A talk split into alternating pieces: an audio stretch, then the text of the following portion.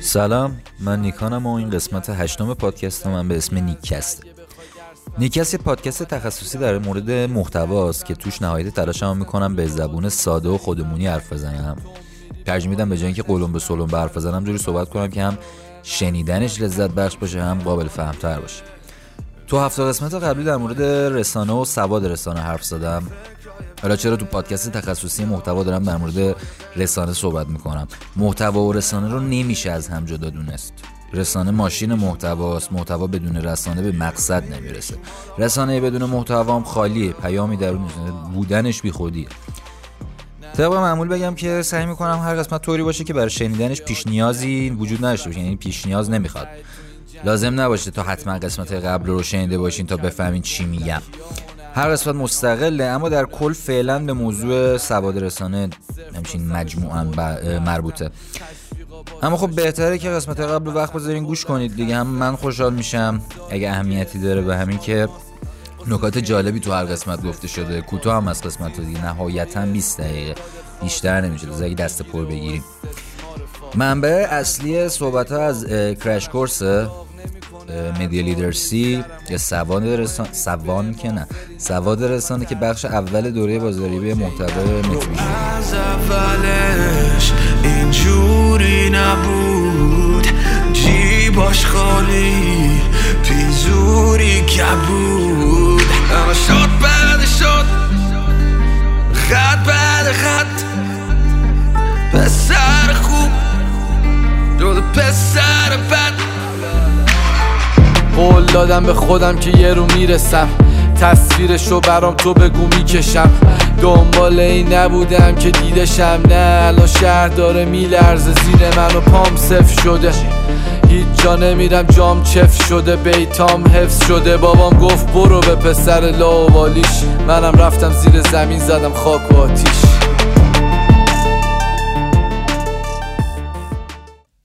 خلاصه بخوام بگم از قسمت قبلی خلاصه‌شون رو میگم، آنچه گذشت بگم.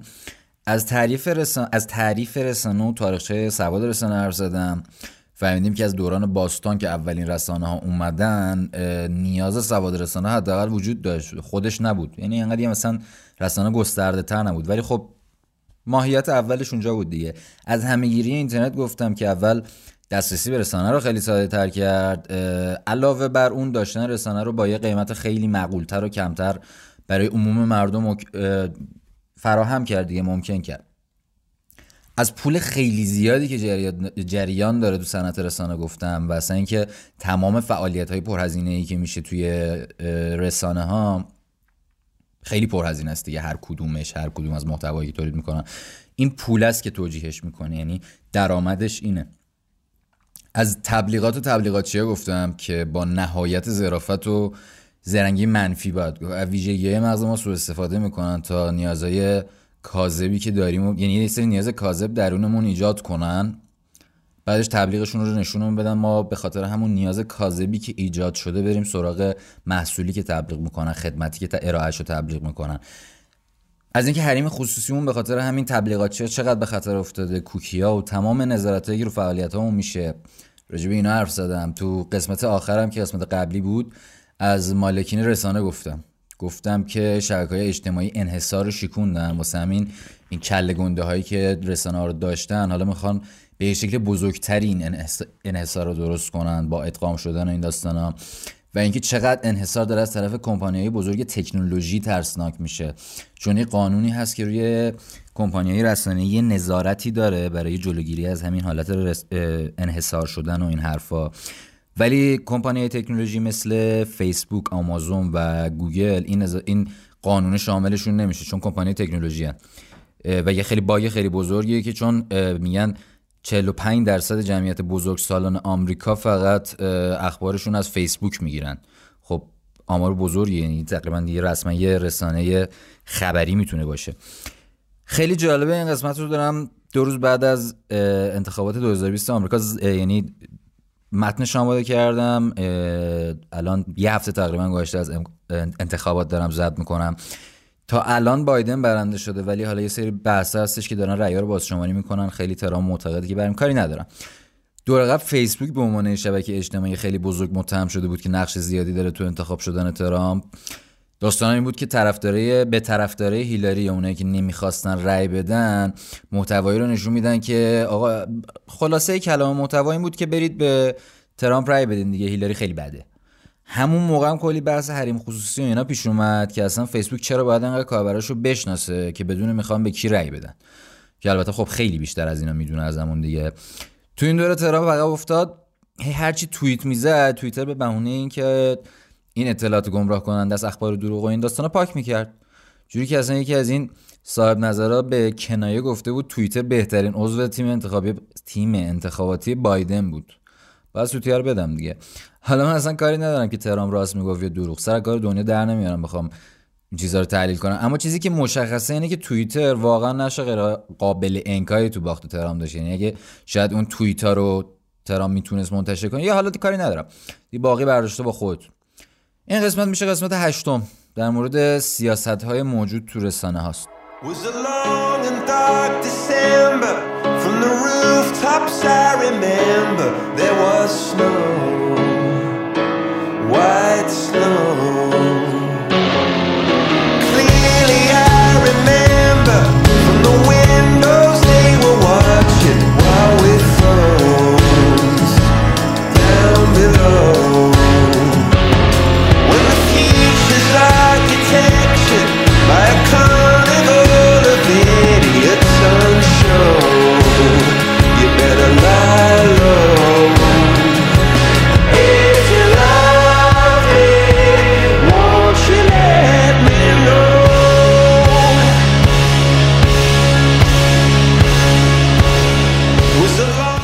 قسمت کلا در مورد اینه که صاحبان رسانه که تو قسمت قبل در موردشون حرف زدم با قوانینی که توسط خودشون تعریف شده در حال تغییر دادن رفتارهای ما.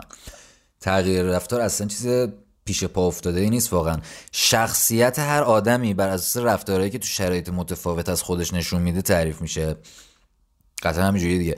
پس تغییر رفتار همون تغییر شخصیته، منتها این تغییر انقدر آهسته داره انجام میشه که اصلا نمیشه متوجه شد. من اینکه مثلا یهو فکر کنی بگی آ بیست سال پیش چقدر مثلا مردم بیشتر میرفتن خونه هم دیگه، دید و بازدید بیشتر بود، تو طول زمان متوجه این کم شدن شاید نشده باشیم، اما یه بازه به نسبت طولانی رو که مثلا بعد یه مدت نگاه میکنیم نشون میده این عوض شدن. این قانون از قدیم هم مسلما برای مصرف کنندگان رسانه قوانین مختلف وجود داشته دیگه، اما تو این چند سال به خاطر پیشرفت تکنولوژی و عوض شدن رسانه خیلی هاشون اجبارا تغییر کردن.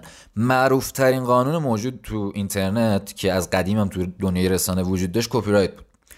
خب کپی رایت ما تقریبا اصلا تو ایران نمیدونیم چی هست، باشه اگر میدونیم شاید هم بدونیم، ولی خب اهمیتی داده نمیشه به کپی رایت دیگه. کپی رایت به صاحب یه محتوای سری حق و حقوق میده، با این حق و حقوق ها حق و حقوق پشت هم گفتنش خیلی سخت میشه، این قهای دوم انگار نمیشه گفت. با این حق حق و حقوق ها اونا میتونن هر کاری دلشون میخواد با محتواشون انجام بدن، بقیه برای اینکه بتونن از محتوای اون استفاده کنن باید از اون اجازه بگیرن. همین عمل خودش میتونه واسه صاحب محتوا یا همون رسانه خب کلی پولساز باشه، سودآور باشه. هر جایی هم که میگم محتوا همون رسانه است دیگه، جدایی ناپذیره. این که کپی رایت یه بندی داره حالا به اسم قانون کپی رایت، یه تبصره داره میگن حالا به اسم فیر یوز، یعنی یه جورایی از انحصاری شدن جلوگیری میکنه این تبصره فیر یوز. یه بندیه که میگه همیشه برای استفاده از محتوای دیگران نیاز به اجازه گرفتن نیست، به شرط ها و شروط ها. کلهم شرایطش هم اینه که نباید دخل و تصرفی تو محتوا داشته باشن. چهار تا فاکتور وجود داره که موقع شکایت شکایت کشی و گیس و گیس کشی قاضی با توجه به اونا برای تشخیص همین فیر یوز یا استفاده عادلانه یا غیر عادلانه یا هر چی تصمیم میگیره.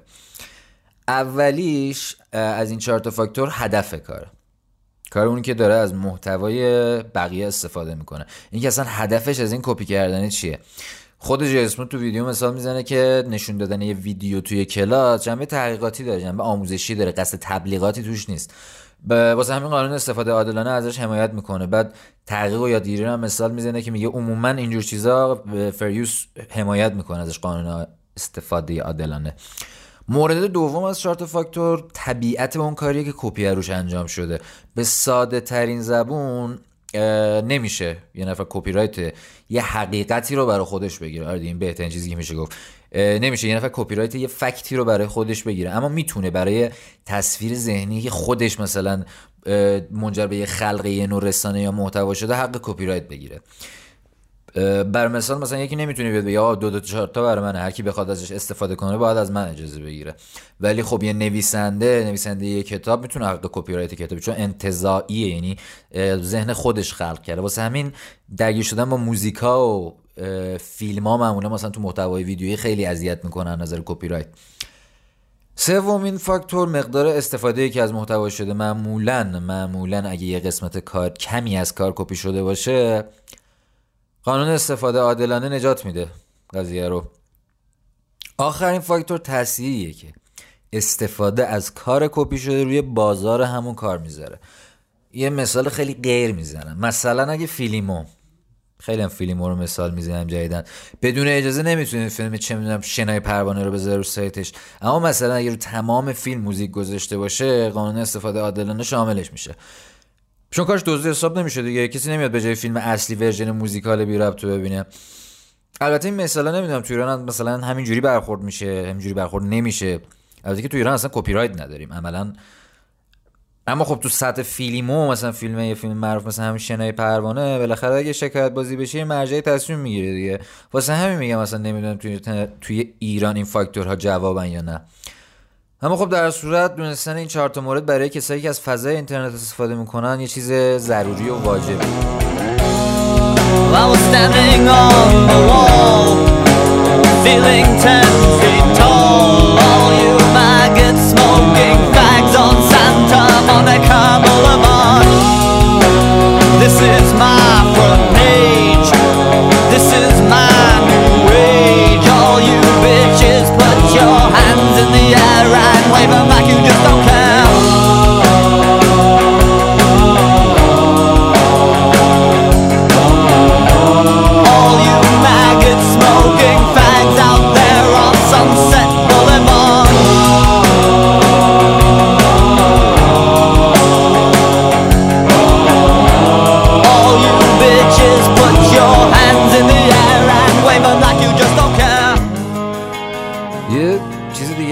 پابلیک دامین یا دامنه عمومی، کلی هم محتوا توشه، محتوایی که تاریخ انقضای کپی رایتشون تمام شده. مثال خود جی اسموت تو ویدیو شخصیت رابین هود و شرلوک هولمز بود، یعنی هر کس تو داستانش توی محتواش هر جوری میخواد از رابین هود و شرلوک هولمز استفاده کنه، اصلا نیازی به اجازه گرفتن نداره چون تاریخ انقضاشون تمام، تاریخ انقضای کپی رایتشون تمام شده. این سه تا مورد یعنی کپی رایت و استفاده عادلانه یا فر یوز و پابلیک دامین تا قبل از اینترنت خیلی خوب جواب میدادن، تشخیصشون از هم دیگه هم کار خیلی سختی نبود. بعد که اینترنت اومد تهیه کننده موسیقی خیلی شاکی بودن دیگه از تأثیری که میذاشین فضای جدید روی نوع استفاده مردم از موزیک. اون موقع هم ساختاری نبود که بتونن از اینترنت پول در بیارن و البته خب نه علمی بود نه بلدی بود، اول مسیر بودن، خیلی شاکی بودن این قضیه، نونشون داشت آجر میشد. واسه همین انقدر فشار آوردن تا یه قانونی تصویب شد تو سال هزار و نهصد و نود و هشت به اسم دی ام سی ای که مخففه. قانون دی ام سی ای یادم نیست مخفف چیه. قانون دی ام سی ای به ساده ترین زبون اینو میگفت که کسی حق کپی رایت داره، کسی که حق کپی رایت یه اثری رو داره میتونه نسبت به محتوای دیجیتالش تو فضای دیجیتال هم حق مالکیت داشته باشه. اینجا شروع ورود کپی رایت به دنیای اینترنت بود دیگه. اینقدرم جدی شروع کردن داستانو که حتی بچه سالایی که موزیک غیر قانونی دانلود کرده بودن رو میرفتن میکشوندن دادگاه، یعنی سفت و سخت پیگیر بودن. برای اینکه بفهمیم استفادهمون حالا از یه محتوا عادلانه است یا نه، بر اساس همون چهار تا فاکتور باید عمل کنیم دیگه. من مثال خود ویدیو رو فقط ایرانیزه میکنم، مثل همون فیلمایی که مثال زدم ایرانیزش میکنم. مثلا فرض کن یه تیکه یه تیکه‌ای از سریال مثلا شهرزاد، مثلا شهرزاد رو که چه میدونم شهاب حسینی و ترانه علی دوستی با هم برخورد میکنن، نمیدونم هم دیگه میبینن، این داستان تیکه‌ای دو تایی اینا رو جدا کنیم، روش یه موزیک که بازم مثلا همایون شجریان چیز عاشقانه میذاری، کل موزیک روی یه تیکه‌ای از سریال که جدا کردین وجود داره. یعنی دو تا شکل از محتوا که باید بررسی کنیم ببینیم قانون محت... با اون چهار تا فاکتور بررسی کنیم ببینیم فریوز شاملش میشه یا نه.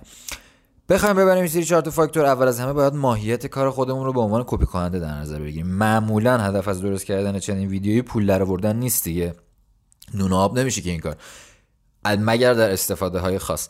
به درد ناله های عاشقانه و طرفداری شهرزاد میخوره به نظر من. خود ویدیو هم داره سریال رو نشون میده دیگه، یعنی چه میدونم، در هر صورت نشون دهنده شهرزاده. این قسمت اوکیه واسه ویدیوش. در مورد ماهیت محتوایی کپی شدن، جفتشون هم حقیقت محض نیستن دیگه، حاصل کار خلاقانه از یه نفر یا یه مجموعه است. پس اینجا داستان دار میشه، یعنی هم موزیک برای شجریانه، فکت نیست، یه کار خلق شده است، هم فیلم برای اون مجموعه شهرزاده. اینجا داستان در مورد مقدار استفاده از این محتوا شده، کلیپی تیکه خیلی کمی از سریال پوشش میده اوکی، اما کل موزیک استفاده شده پس اوکی نیست. این اون مقدار استفاده سومی فاکتور. چهارمی در مورد تاثیر روی بازار کار کپی شده، کسی نمیاد اون ویدیو رو به جای شهرزاد نها کنه دیگه، مسلما بگه مثلا قسمت هفت شهرزاد ندیدم برم این دو سه دقیقه ویدیو عاشقانه رو ببینم، این اوکیه. اما ممکنه یکی به جای اینکه بره آهنگ همایون شجریان رو بخره، بیاد ویدیو شما رو ببینه، آهنگ گوش بده. این داستانش، این قسمتش، بخشش دردسر میشه. کلا نمیشه خیلی دقیق گفت که استفاده عادلانه شده، استفاده عادلانه نشده. یه جورایی برای هر محتوای متفاوت عمل میکنه. این همون باگ وارد شدن این قانونا به فضای اینترنته. میگم همون تغییراتی که قوانین باید به خاطر پیشرفت تکنولوژی و شکل رسانه باشون پیشرفت کنن.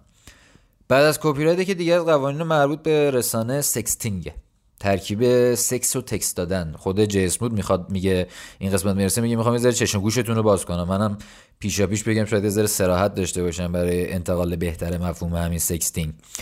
سکستینگ همون سکس چت به ساده ترین زبون. یکی از مواردی که این قانون صریحا بهش اشاره داره، ممنوعیت تولید و انتشار پورنوگرافی افراد زیر هجده ساله. از این طرف دیگه یه باگی وجود داره، هر ایالت تو آمریکا سن قانونی رو خودش میتونه تعریف کنه. بعضی از این ایالت‌ها سن قانونی کردن شانزده سال، ولی سن قانونی فدرال یا کلی و کلا تو دنیا بین المللش هجده سال. حالا اینجا بحث سر همون سکستینگ و سکس چته، ارسال عکسای همین میگم خودمونی سکسی به عنوان مزاحمت جنسی میتونه تلقی بشه و بر اساس قوانین فدرال آمریکا فردی که متهم شده ممکنه پنج سال هم حبس بگیره حتی. حالا من کاری به ماهیت کار ندارم، بس باگ قانونی رو میخوام بگم. از یه طرف سن طرف قانونی شده از دید ایالت، از طرف دیگه هنوز امکان ارسال عکس سکسی براش موجود نیست. میگه اگه این کارو بکنن میان پدرش هم در میارن. تاکید میکنم که من به ماهیت کار کاری ندارم. واسه همین بعضی از ایالت‌ها این همین سکسینگ رو تمرین تلقی میکنن که باعث میشه جرمش خیلی خیلی خیلی کمتر بشه. یه باگ خیلی اساسی خیلی دی... یه باگ خیلی اساسی دیگه هم وجود داره، اونم این که اصلا پلیس حق بازرسی گوشی یه نفرتون سن و سال داره، یه نوجوانو چرا اصلا پلیس باید بتونه گوش حقش داشته باشه که بره گوشیشو بگیره؟ حریم خصوصی چی میشه؟ اکثر قوانینی که از قبل برای رسانه وجود داشتن با این ساختار جدید رسانه هماهنگ نیستن، یعنی سازگار نیستن. یه مسئله بعدی و احتمالاً اصلی ترین مسئله‌ای که وجود داره مربوط به حریم خصوصیه. حریم خصوصی میشه اطلاعات قابل شناسایی شخصی و آنلاین که قابل به اشتراک گذاشته شدن باشن، مثلا حتی تاریخچه براوزرتون یا سرچایی که انجام دادین، و البته تمام اطلاعات شخصیمون که میذاریم کف دست سایت ها و اپلیکیشن ها که ازشون استفاده میکنیم، حتی اونایی که میریم برای یه بار استفاده توشون ثبت نام میکنیم، اون هم اطلاعات از ما میگیرن. بزرگترین مشکلی که تو این زمینه وجود داره اینه که اصلا چه چیزایی جزو حریم خصوصی حساب میشن، یعنی چه معیاری حریم خصوصی رو مشخص میکنه. اگه پیجتون تو اینستاگرام پابلیک باشه مثلا محتواتون میشه حریم خصوصی با اینکه پیجتون پابلیکه. میگم کلا تو زمینه حریم خصوصی مشکل زیاد وجود داره تو قانون، مثلا اینکه قانون تو چه شرایطی میتونه بگیره گوشی و موبایل شبکه‌های اجتماعی رو اصلا زیرور کنه. آقا یه جرمی مرتکب اتفاق افتاده، تا کجاش حریم خصوصیه، چقدر حق داره، خیلی باگ داره. وقتی این کار انجام میشه حقوق حریم خصوصی اونی که مورد تفتیش قرار گرفته قطعا نقض میشه، در صورتی میگه اصلا هیچ قانون مشخصی هم تعریف نشده دیگه.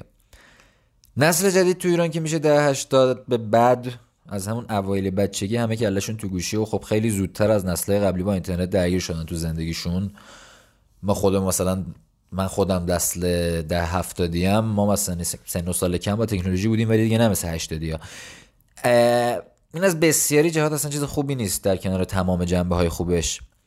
جهتی که اینجا برام مهمه اینه که وقتی یه نفر قبل اینکه اجازه تنهایی بیرون رفتن رو حتی داشته باشه شروع میکنه از خودش اطلاعات میذاره روی اینترنت، عکس، ویدیو، نمیدونم وایس، هر چی نوشته، این خیلی میتونه مضر باشه. واسه همین تو سال دو هزار و هشت تو اتحادیه اروپا یه قانونی وضع شد به مخفف جی دی پی آر، این هم کامل شده نیست، یعنی قوانین کلی حفاظت از داده ها. خلاصه این قانون میگه که میشه از شر اطلاعاتی که نمیخواید ازتون رو اینترنت باقی بمونه خلاص بشید و تو تمام اروپا هم این قانون لازم الاجراه. باگ داریم فقط بازم شرکت‌های مثل فیسبوک چند ملیتی هن. یعنی تو اروپا باید این قانون رو اجرا کنن اما هیچ اجباری ندارن تو کل دنیا این قانون پیروی کنن. حالا کل آسیا مثلا، نمیدونم خود آمریکا، آفریقا، ماها که اصلا کلا توی کشور دنیا نیستیم.